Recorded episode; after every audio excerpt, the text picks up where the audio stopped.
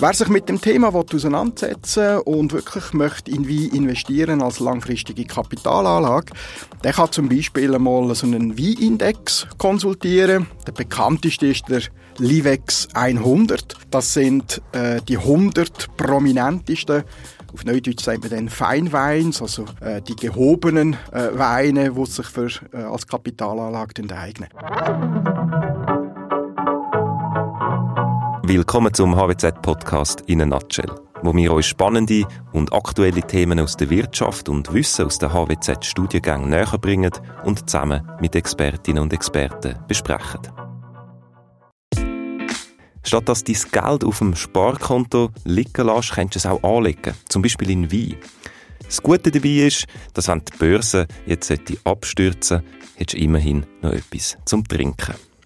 Heute rede ich mit dem Studiengangsleiter, Dozent und Leiter vom Center for Financial Studies an der HWZ, ähm, Costantino Lanni, über alternative Anlagen, unter anderem Wein. Was für Chancen ergeben sich und auf was muss ich achten, wenn ich anfangen in alternative Anlagen, zum Beispiel Wein, investieren? Wir probieren heute genau diese Fragen zu klären. Konsti, herzlich willkommen bei uns im Studio. Salut Dario, merci, dass ich da sein. Ja, cool, bist du da. Jetzt gerade am Anfang, ich will in Wein anlegen. Welchen Wein soll ich auswählen? Also ich fange mal so an, ich sage dir, welche Wein solltest du nicht kaufen. Also wenn du in Lidl gehst äh, und einen Lambrusco kaufst für 3,50 Franken, denke ich, äh, wirst du äh, nicht glücklich werden als ja. Investor. Der erfüllt seinen Zweck auch, selbstverständlich, aber als Kapitalanlage ist er nicht geeignet. Wer sich mit dem Thema auseinandersetzen und wirklich möchte in Wein investieren als langfristige Kapitalanlage, der kann zum Beispiel einmal so einen Weinindex konsultieren. Der mhm. bekannteste ist der Livex 100. Das sind äh, die 100 prominentesten, auf Neudeutsch sagen wir dann Feinweins, also äh, die gehobenen äh, Weine, die mhm. sich für, äh, als Kapitalanlage eignen. Und dort aus dieser Liste, die 100 bekanntesten Namen, die lohnen sich äh, für einen langfristigen Kapitalaufbau. Wenn man die Zusammensetzung kurz anschaut, das sind rund drei Viertel französische Weine, das ist die klassische Burgunder Bordeaux-Regionen, die hier vertreten sind, ein bisschen Champagner und noch ein bisschen äh, Rhone Valley, also das Rhonetal, ja. so die Chateauneuf-Wein. Das macht schon etwa drei Viertel vom Wein-Universum, das sich als Kapitalanlage dort, äh, eignet, aus. Dann gibt es noch ein paar italienische Weine aus dem Piemont und aus der Toskana. Und dann ist das Universum eigentlich schon recht gut äh, abdeckt. Was ist dann so der finanzielle Betrag, den ich brauche, um mit dem anfangen? Das Problem ist, dass du tatsächlich musst in Wein physisch investieren. musst. Das heißt, du kannst nicht wie ein Finanzinstrument einen Fonds ähm, mhm. kaufen, wo zum Beispiel jeden Monat 50 Franken investierst und dann baust du das über mhm. Äh, Jahre auf, sondern du musst dir wirklich die Weinflaschen kaufen, lagern und entsprechend äh, nach x Jahren dann wieder weiterverkaufen. Also du kannst dir vorstellen, dass die Wein eben mehr als 3 Franken 50 kostet, wenn wir schauen, so eine Sassi Gaia, da bist du gleich mal bei 100, 150 Franken oder ein mhm. Petrus, da reden wir schon von Tausenden von Franken. Also wenn du ein breites finanztechnisch diversifiziertes Portfolio möchtest zusammenstellen an Wein, dann brauchst du sicher äh, einen rechten Kapitalstock. Das ist kein Kochwein, den ich dann kaufe. Definitiv nicht, nein. Jetzt, du hast es kurz angesprochen, ein kleines Detail gefragt. Also, wie funktioniert das genau? Du hast gesagt, ich kaufe die Flasche. Ähm, die ist physisch tatsächlich vorhanden.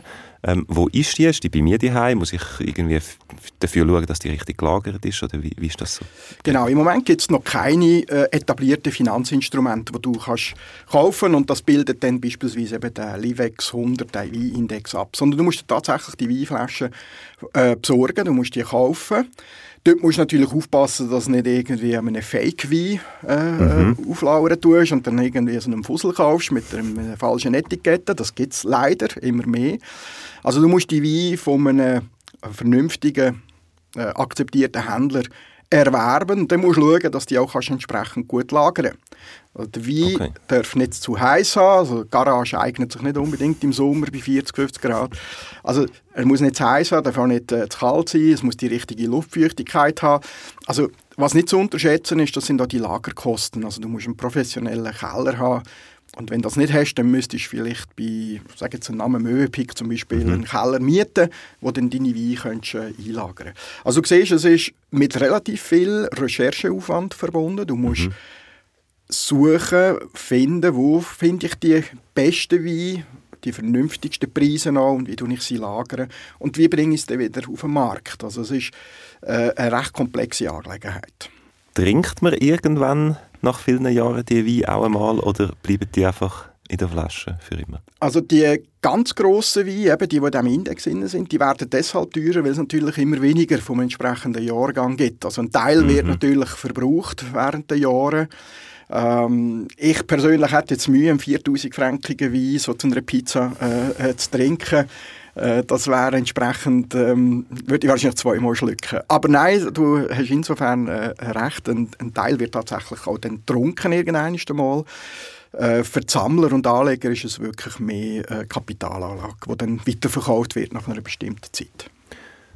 Das ist jetzt vielleicht eine Laienfrage, aber der Wein wird in dem Sinn nicht besser und deshalb steigert sich der Wert, sondern es ist, weil weil weniger Flaschen vom gleichen Wein sind? Ja, also grundsätzlich jetzt mal weniger, oder? weil ja. ein Teil weggetrunken wird während der Zeit. Ja. Nicht jeder Wein eignet sich für 20, 30 Jahre Lagerung. Also wenn man mhm. zum Beispiel schaut, Bordeaux, die sind eher lagerfähig. Mhm. Äh, natürlich gewinnt er an Qualität. Äh, aber irgendwann ist der Zenit dort auch übers äh, überschritten mhm. und äh, nach 60 Jahren wird er wahrscheinlich auch ein bisschen Essig äh, äh, werden. Äh, Burgunderwein sind eher zum schnellen Verzehr, zum schnellen Verzehr ja, und mhm. Verbrauch denkt. Also da muss man auch schauen, das ist auch jahrgangsabhängig, mhm. wenn ist der ideale Reifezeitpunkt für einen Weiterverkauf oder für einen Verzehr von so einem Wein. Jetzt gibt es ja noch andere ähm, beliebte alternative Anlagekategorie, also wie ist eine davon? Kannst du noch ein bisschen erzählen, was es sonst noch so gibt? Mhm. Also grundsätzlich alternative Anlagen, zu denen zählt man alle Anlagen, die nicht Aktien, Obli oder Geldmarkt, also Kontoanlagen äh, sind. Also alles andere, was nicht so im traditionellen Portfolio äh, zu finden ist, mhm. gilt halt als alternative Anlagen. Wir haben dort als größte Vertreter wahrscheinlich sind das so Hedgefonds und Private Equity Investments, aber auch Immobilien gehört im weitesten Sinn zu den alternativen Anlagen. Mhm. Und äh, von dem Bereich, wo wir reden, das, ist, das sind die sogenannten Collectibles, also mhm. Sammlerstücke und Sammlergegenstände, wo bei den Anlegern ähm, einen kleinen Teil vom Gesamtportfolio ausmachen kann. Ähm, das kann sein, nebst dem Wein, das könnte zum Beispiel auch Whisky sein, was sehr beliebt ist, mhm. also Whisky-Sammlungen. Ähm, es gibt dann äh, Autofans, die Oldtimer sammeln, andere ja. Schmuck sammeln und andere Gemälde und äh, Skulpturen mhm. sammeln. Also das ist so ein kleiner Nischenbereich innerhalb von der Welt von der alternativen Anlagen. Mhm. Bei den alternativen Anlagen, denke ich, sind ist die Lagerung, egal ob es jetzt ein Auto ist oder ein Schmuck oder ein Bild oder ein Wein, ist immer sehr herausfordernd.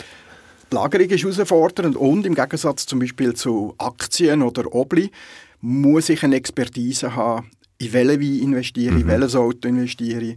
Es ist nicht einfach, ich kaufe einen Aktienfonds und das ist eigentlich nicht so wichtig, wer der Anbieter ist, weil sie machen alle etwas Gleiches. Mhm. Aber bei den alternativen Investments sind die Herausforderungen grösser. Eben, du hast erwähnt, die Lagerung ist ein, ist ein Problem, mhm. aber auch wo kaufe ich es? Der Markt ist nicht transparent, mhm. wird über den Tisch gezogen beim Preis, weil es gibt keine Börse, wo mir genau sagt, äh, die Flasche Chateau XY kostet 185 Franken, sondern den Preis muss man sich selber ein bisschen aus dem Internet und aus verschiedensten Quellen ein bisschen selber äh, erarbeiten, was ein fairer Preis könnte sein. Also es ist intransparent, es ist komplex mhm. und es ist zeitaufwendig. Der Preis wird sicher auch oft mit Auktionen, also gibt es Auktionen? Es gibt wie Auktionen, oder? Absolut, ja, weil dort ähm, äh, kann man immer schauen, was sind Händler und Käufer bereit im Moment zu zahlen. Mhm. Es gibt äh, Wein-Auktionen, national und international und das ist eine gute Quelle, um äh, Preise von Wein in Erfahrung zu bringen. Jetzt haben wir schon über ein paar Schwierigkeiten geredet von alternativen Anlagen. Es würde mich noch wundern, was sind die Vorteile von alternativen Anlagen jetzt gegenüber äh, eben Aktien oder, oder Obligationen? Also nebst dem, dass sie, wenn man es richtig macht, eine vernünftige Rendite können abwerfen können, die im Rahmen von Aktienrenditen können liegen vielleicht sogar leicht drüber, Ähm, dann ein weiterer Vorteil ist, dass es, wenn man es fachtechnisch ausdrücken eine tiefe Korrelation aufweist zu den Aktienmärkten. Das, das heißt, wenn die Aktienmärkte beispielsweise im letzten Jahr einbrechen, mhm. Heißt das nicht, dass meine Weinsammlung auch einen Wert verliert. Ganz im Gegenteil. Wir haben es letztes Jahr gesehen, nicht zuletzt auch wegen der Inflation, dass Weinpreise überproportional stark gestiegen sind. Somit, wenn ich jetzt einen Mix von verschiedenen Vermögensanlagen habe, die eine tiefe Abhängigkeit voneinander haben, hilft das Gesamtvermögen zu stabilisieren. Ich habe zwar mhm. Aktien, die verlieren, aber auf der anderen Seite habe ich andere Vermögenswerte, die in der gleichen Phase tendenziell an Wert zulegen. Und das ist eigentlich so das Hauptargument für alternative Anlagen, weil sie haben marktunabhängige Renditeverläufe. Mhm. Und das hilft, das Gesamtvermögen zu stabilisieren. Mhm. Nochmal auf den Wein sprechen. Ähm, was ist bei der Diversifikation dort wichtig? Also tut man eher aus verschiedenen Regionen, wie gewisse, ich weiß nicht, Jahrgänge vielleicht äh, gut oder schlecht sind. Also wie funktioniert Diversifikation beim Wein?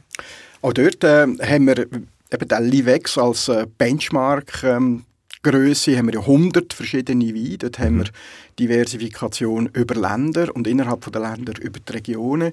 Und dann gibt es natürlich noch Diversifikation über die Jahrgänge. Oder das, das gibt ja da die, die Weinpapst wie äh, Parker äh, beispielsweise, wo äh, immer so Rating abgeben und mhm. dann gibt es ganz gute Jahrgänge und dann gibt es weniger gute. Also deshalb weil man ja nicht genau weiß, wie sich ein Wein entwickelt, auch im Preis, macht es Sinn, dass man verschiedene Jahrgänge, verschiedene Regionen, äh, wenn man sich eine Weinsammlung auftun, äh, aufbauen äh, sich die dort äh, so zusammenstellen. Also das ist sicher auch ein wichtiger Punkt. Tust du selber anlegen in Wein?